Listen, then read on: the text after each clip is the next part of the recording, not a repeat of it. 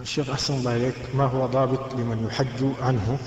خاصة أننا نجد كثيرا من المحسنين آه، يخص جزءا من ماله آه، لبعض الناس لكي يحجوا ف وبعضهم يصادف أن عليه دين آه، يعني هذا المحسن يعطي بعض الناس من عليه دين لكي يحج. فهل له أن يسدد هذا الدين أم يحج؟ وهل للمحسنين أن ينفقوا على طلبة العلم؟ لأن ما في ذلك مصلحة؟ أما أما الإنسان الذي يحج عنه فإن السنة إنما جاءت في حج الفريضة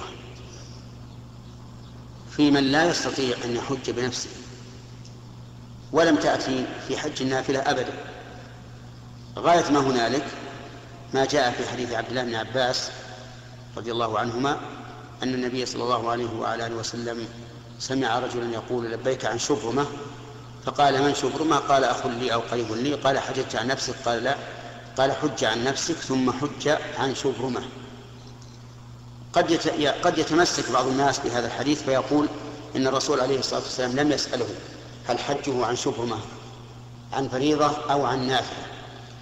فيقال الحديث محتمل لكن قوله حج عن نفسك ثم عن شبرمة يدل على أن هذا هذا الحج فريضة. فالاستنابة بالفريضة عند العجز جاءت بها السنة.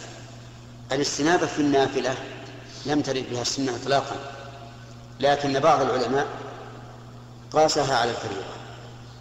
ثم إن بعض العلماء توسع في هذا وقال يجوز للقادر أن يوكل من يحج عنه نفلا مع أنه فرض لا يجوز.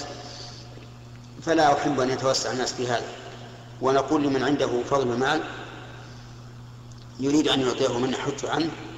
نقول أعطه من يحج فريضة وتكون أنت قد ساعدت شخصا في أداء فريضة فيكتب لك مثل أجره. لأن النبي صلى الله عليه وعلى آله وسلم قال من جهز غازيا فقد غزا. وكذلك من جهز حاجا فإنه يرجى أن يكون كالذي جهز غازيا أي يكتب له أجر الحج. هذا أفضل من أن تقول خذ هذه الدراهم حج عنه وأنت قادر على أن تحج بنفسك. أرأيت لو قلت الإنسان أنا اليوم متعب. أديت الفريضة صلاة الظهر لكن خذ هذه الدراهم صل عني الراتبة. أيجزي؟ لا يجزي. فلذلك ينبغي أن لا نتوسع في هذه المسألة وأن نقول لمن كان عنده فضل مال الأفضل أن تعين من يحج أو يعتمر. نعم ثم يكون لك الأجر إن شاء الله تعالى. وأما وأما من أخذها من أخذ الحج وعليه دين وقضى به شيء من دينه فلا بأس إذا أدى الحج على الوجه الذي ينبغي.